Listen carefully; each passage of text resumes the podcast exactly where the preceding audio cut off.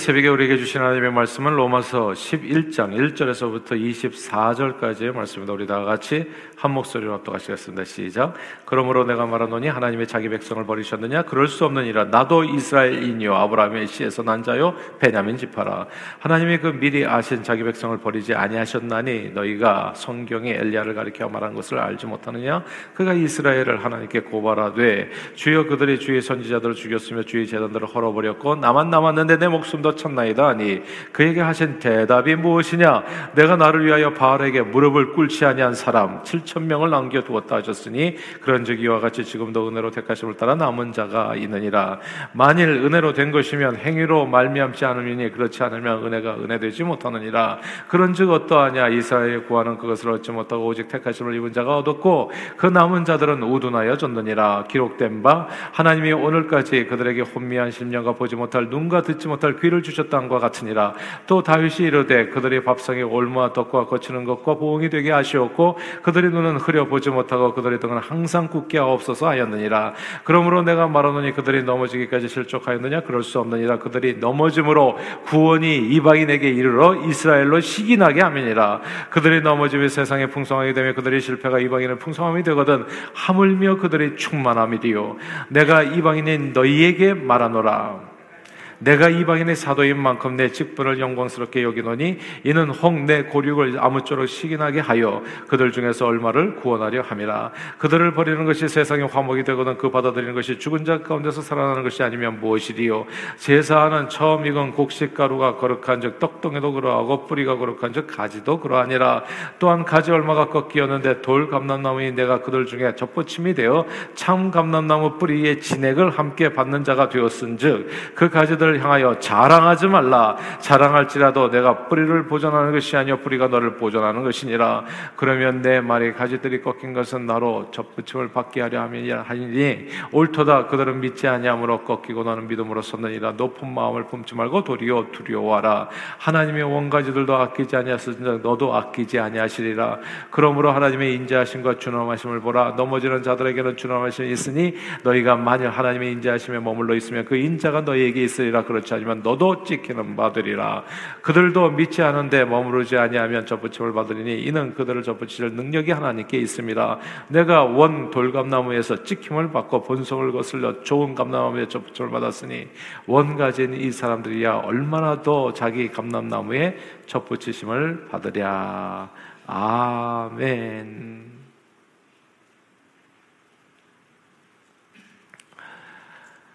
아, 가정마다 보면은 아, 교회도 그렇고요. 그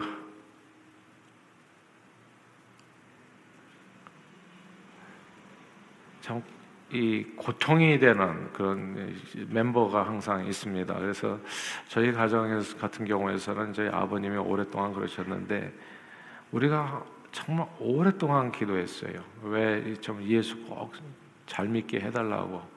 올해 항상 기도했던 게 술, 담배 끊고 예수 잘 믿게 해주세요.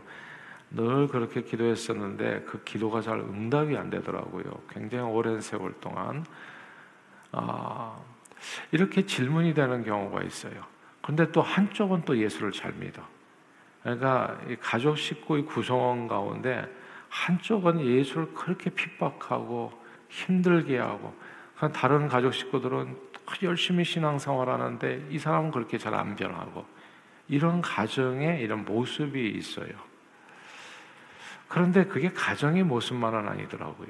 이 세상의 모습이 아주 고 그러니까 가정의 이제 확장이잖아요. 그러니까 공동체 모습이 그럴 때가 되게 많습니다. 어, 오래전에 중국 동북 삼성에 그 단기 선교를 갔을 때 그곳에서 저는 처음으로 최초로 한글 성경 번역가였던 영국 스칼랜드 파송 선교사인 존 로스 목사님의 사적지를 돌아보게 됐어요. 존 로스 목사님은 여러 한국인 신자들과 함께 신약 성경을 번역해서 한국말로요. 1987년에 완약하셨습니다. 이 한글 신약 성경이 최초로 흘러 들어간 데가 이제 북한 땅인 거죠. 그래서 교회 부흥에 큰 역할을 할 수 있었는데 기독교 초기에 남한과 북한의 교세는 비교할 수 없이 북한이 우세했습니다. 1898년 당시에 조선의 조선 땅 전체 장로교 전체 교인 수가 7,500명이었다고 하더라고요. 근데 그 7,500명이었는데 평안도와 황해도에 해당하는 이 서북 지방 그러니까 북한 땅에 이 전체 7,500명 중에서 80%가 북한 땅에 있었대요. 최초의 개신교 순교자인 토마스 선교사의 순교도 북한 평양 지역에서 있었고 기독교인에 대한 핍박도 북한에서 먼저 시작됐습니다. 그러면서 평양과 이북 지역은 더욱 큰 대부흥기를 맞이하게 되죠. 해방되기 직전에 평양에만 280교회가 있었고 선교사들이 세운 학교만 700개, 이북 지역에 전체 약 3천 개의 교회가 세워진 도 엄청난 북한이 있었, 아 저기 부흥이 있었다고 합니다. 아 그때 3천 개의 교회가 북한에 있었을 때 남한에는 고작 650개 정도. 그러니까 신도 수도 북한이 훨씬 많았던 거죠. 한반도에서 북한은 복음의 땅이었고 평양, 평양은 동방의 예루살렘이었습니다. 북한 교회는 우리 민족 교회의 뿌리라고 해도 뿌리라 원가지라고 해도 과언이 아닙니다. 그런데 해방 이후에요. 이 원가지가 꺾인 거예요. 그리고 남한은 사실 그렇게 신앙에 관심이 없었거든요. 남한 사람은. 근데 이게 남한 쪽에 이 돌감나무가 그냥 원감나무 거기 자리에 이제 촛붙임을 받듯이 해방 이후에 북한 땅에 종교는 아편이라 생각하는 공산 정권이 들어서면서 상황이 완전히 바뀌어버린 겁니다. 원가지가 그냥 꺾여버린 거예요. 김일성 독재 체제 이북 정권은 잔인하게 기독교를 핍박해서 북한 땅에서 말살했으나 그냥 진짜 원가지가 꺾여버린 거예요. 완전히 이 나무 줄기에서 말입니다. 북한의 모든 기독교인들은 핍박을 피해서 남한으로 비신했죠. 그렇게 세워진 대표적인 교회들이 영락교회, 충영교회, 남한 최대의 교회였습니다. 가장 큰 교회였죠. 북한 공산당의 핍박으로 남한은 반사이익을 얻었습니다. 북한에서 내려온 교회 지도자들, 목사님, 장로님, 성도님들도 인해 가지고 남한의 교회들이 북적북적 엄청 봉하게 되었고 동시에 하나님께서는 남한 땅을 어마어마하게 축복해 주셨습니다. 지금은 남한과 북한을 비교하면 모든 면에서 천양지차가 됐어요. 북한은 세계 최빈국 신세고 남한은 세계에서 가장 부유한 나라가 됐습니다. 왜 이런 일이 벌어졌을까? 이게 정말 궁금하잖아요. 왜 그렇게 부흥했던 북한은 갑자기 복음을 배척해서 원가지에서 꺾여버리고 오늘날 복음에 대해서 가장 가난한 나라가 되어버렸는데 남한은 예상치 못한 교회 부흥과 함께 오늘날 전 세계에서 선교사를 파송하는 복음에 가장 부유한 나라가 되었는가? 이런 게 정말 궁금하잖아요. 근데 이런 이해할 수 없는 일에 대해서 오늘 본문에 이제 설명해 주고 있는 겁니다. 하나님께서는 이스라엘을 택해서 그들을 통해 예수 그리스도를 보내주시고 성령의 기름을 부어서 엄청난 교회 부흥을 누구에게 유대인들에게 이루어 주셨습니다. 신약 성경 시대 한때 예루살렘 교회는 지상 최대의 교회였죠. 평양의 교회가 조선 땅의 가장 큰 교회였었던 것처럼 정말 신약 성경 시대 한때 예루살렘 교회는 지상 최대의 교회. 그런데 그 교회 스테반이 박해우로 엄청난 핍박이 있게 되면서 성도들이 온 세상으로 뿔뿔이 흩어져 나가게 되고 그 교회 그냥 원가지가 꺾여 버리듯이 그 교회는 그냥 12명 사도들만 달랑 나와 버리고 그렇게 부흥했던 교회가 한순간에 그냥 그렇게 약해져 버리고 만 겁니다. 원래 복음을 받아들였던 유대인들이 복음을 배척하기 시작하면서 그 복음이 이방인들에게 전해지게 된 거죠. 그리고 그 복음이 이방인 사이에서 꽃을 피우며 엄청난 교회 부흥이 일어나게 될 겁니다. 그리고 이 교회 이 복음이 전파된 모든 지역이 유럽 모든 지역이 야 경제적으로도 어마어마하게 잘 사는 나라들이 된 거예요. 그러니까 예수 복음이 가는 모든 나라가 잘 사는 나라가 되는 겁니다. 사람들은 아 왜 이런 일이 벌어졌는지 질문이 된 거예요. 하나님께서 유대인들을 완전히 버리신 것인가? 그때 사도 바를 통해서 주어진 답변이 오늘 저와 여러분들이 읽었던 이 로마서 11장의 말씀인 겁니다. 크게 두 가지 얘기해 주셨어요. 첫째로 유대인들이 넘어진 이유가 뭐냐? 원가지가 왜 꺾었냐? 그것은 돌감람나무를 접붙이기 위해서 너희들 이방인들을 구원하기 위해서 원가지가 꺾인 것이라고 설명해 준 겁니다. 그래서 오늘 보면 로마서 11장 11절 한번 읽어볼 필요가 있거든요. 로마서 11장 11절 읽겠습니다. 시작. 그러므로 내가 말하노니 그들이 넘어지기까지 실족하였느냐 그럴 수 없느니라 그들이 넘어짐으로 구원이 이방인에게 이르러 이스라엘로 시기나게 함이라. 아멘. 구원이 어디에 이르게 하기 위해서요? 이스라엘에 이르게 이방인들에게 이르게 하기 위해서 이방 저기 이스라엘이 복음을 거부하는 일이 있었다. 그러면 이게 남한과 북한이 왜 북한 땅이 이렇게 됐다고요? 북한에 핍박이 있어가지고 복음을 거부하게 된 것은 남한 백성들을 구원하기 위한 하나님의 귀한 섭리가 있었다고 또 이해할 수가 있지 않겠 습니까? 북한 공산당으로 인해서 북한에 세워진 교회들에 대한 대대적인 핍박으로 인해 북한의 교회는 넘어졌지만 남한의 교회는 부흥했고 남한의 모든 백성들에게 복음이 전해지게 된 겁니다. 북한 교회의 넘어짐으로 구원이 남한에 이르게 된 것이죠. 그렇다고 해서 그러면 북한을 버리셨느냐? 그게 아니라는 얘기입니다. 북한을 버리신 게 아니라는 거. 그러니까 유대인을 그럼 하나님께서 완전히 실족하게 하고 넘어지게 하고 완전히 버리셨느냐? 그게 아니라는 겁니다. 아직도 그러니까 이 엘리야의 비유를 들잖아요. 그러면 우리는 우리나라는 다 망한 겁니까? 했을 때 엘리야에게 하나님이 뭐라고 얘기하냐고.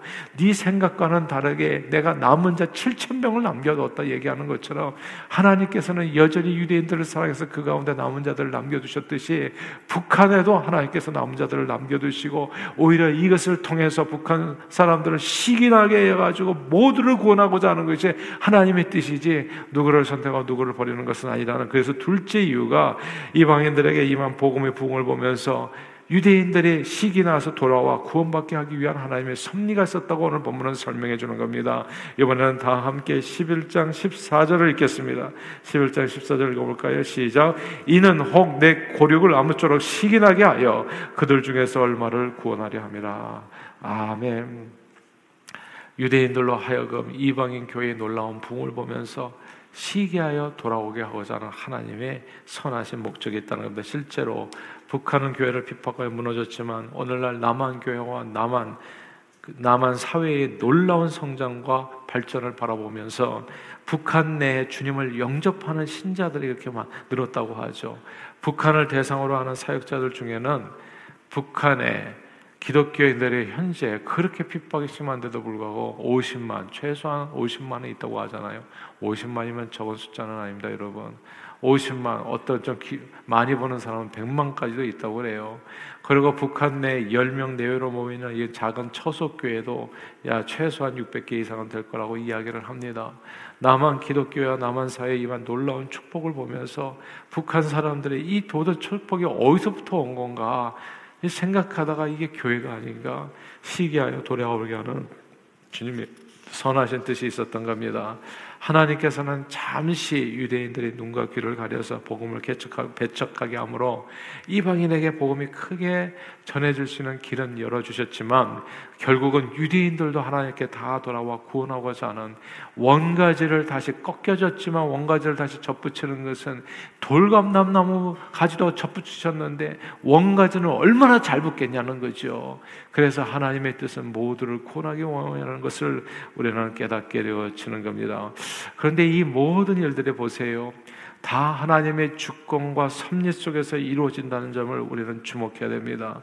유대인의 교회 핍박과 이방인에게 전파된 복음, 그리고 이방인에게 벌어진 놀라운 복음이 부흥을 보면서 시기 나게 해서 다시 유대인들이 구원받게 된다는 이런 모든 내용이 다 하나님의 계획 속에 있다는 거.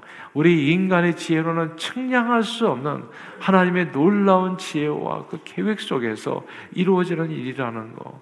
하나님께서는 이방인 유대인보다 더 착하고 의롭고 뛰어나기 때문에 이방인에게 놀라운 복음의 부흥을 주신 것이 아니라 그저 불쌍히 여기시는 하나님의 긍휼을 쫓아 유대인의 눈과 귀를 가리어서 복음이 이방인에게 전달되게 하셨다는 겁니다. 그러므로 오늘 보면 18절 말씀, 17절, 18절 말씀인데요.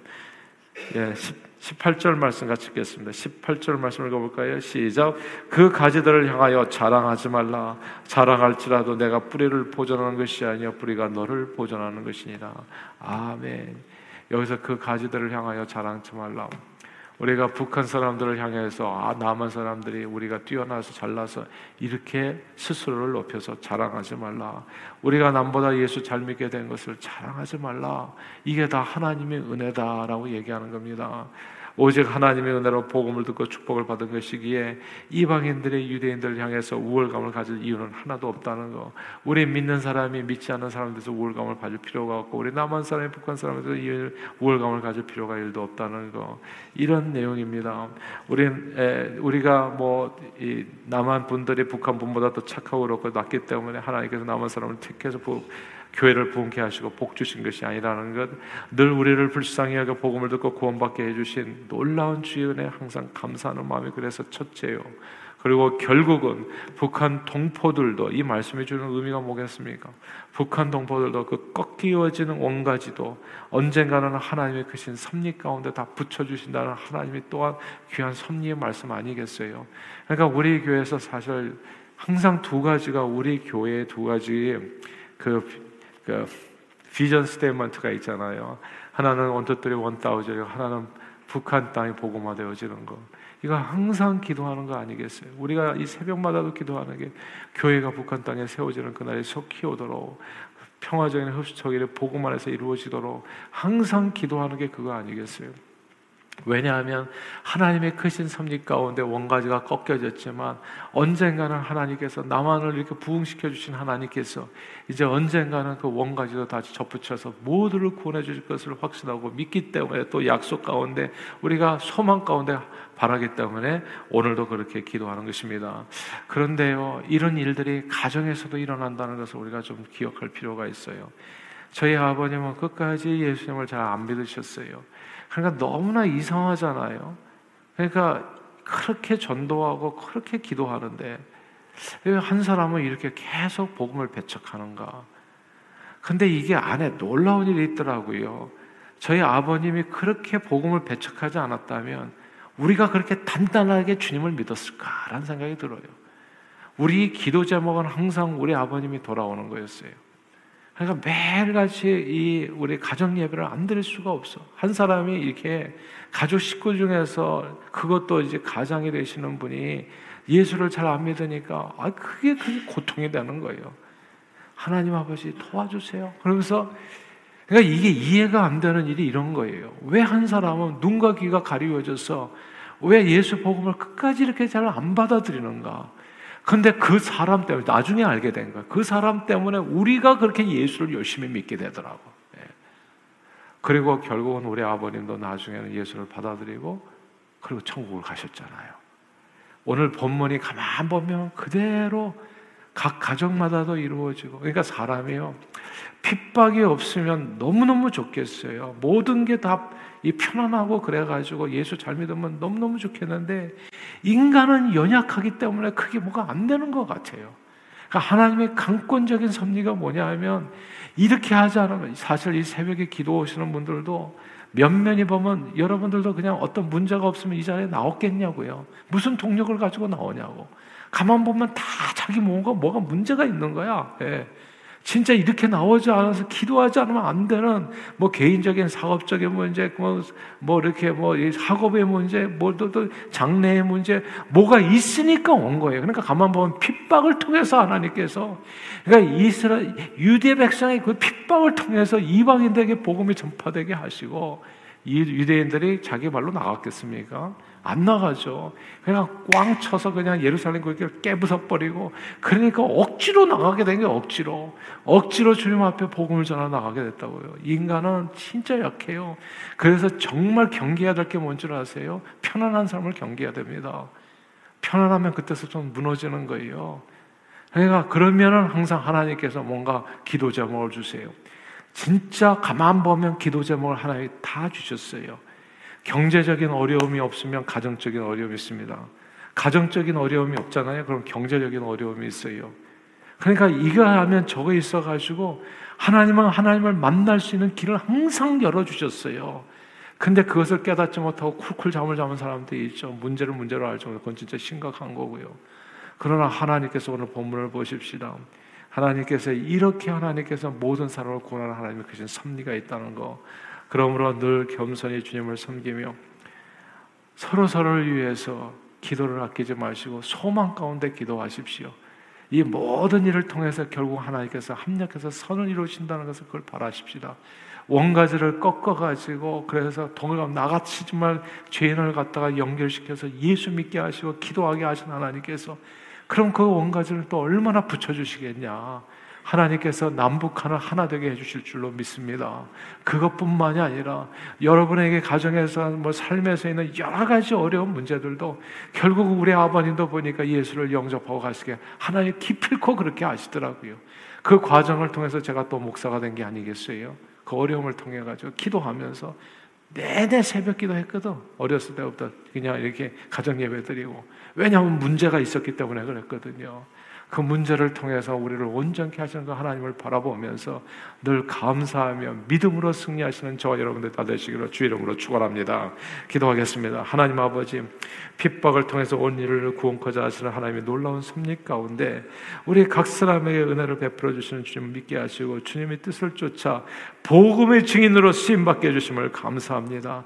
하나님의 이 놀라운 섭리 가운데 우리의 삶을 들여 끝까지 낙심하지 않고 실망하지 아니하고 주님을 바라보 오늘 본문에 이 사도 바울은 얼마나 마음에 애달팠습니까? 자기 동족은 그냥 다 예수를 안 믿고 죽어가는데 이방인들에게만 자기는 복음을 전하고 있으니 얼마나 마음이 아프겠습니까?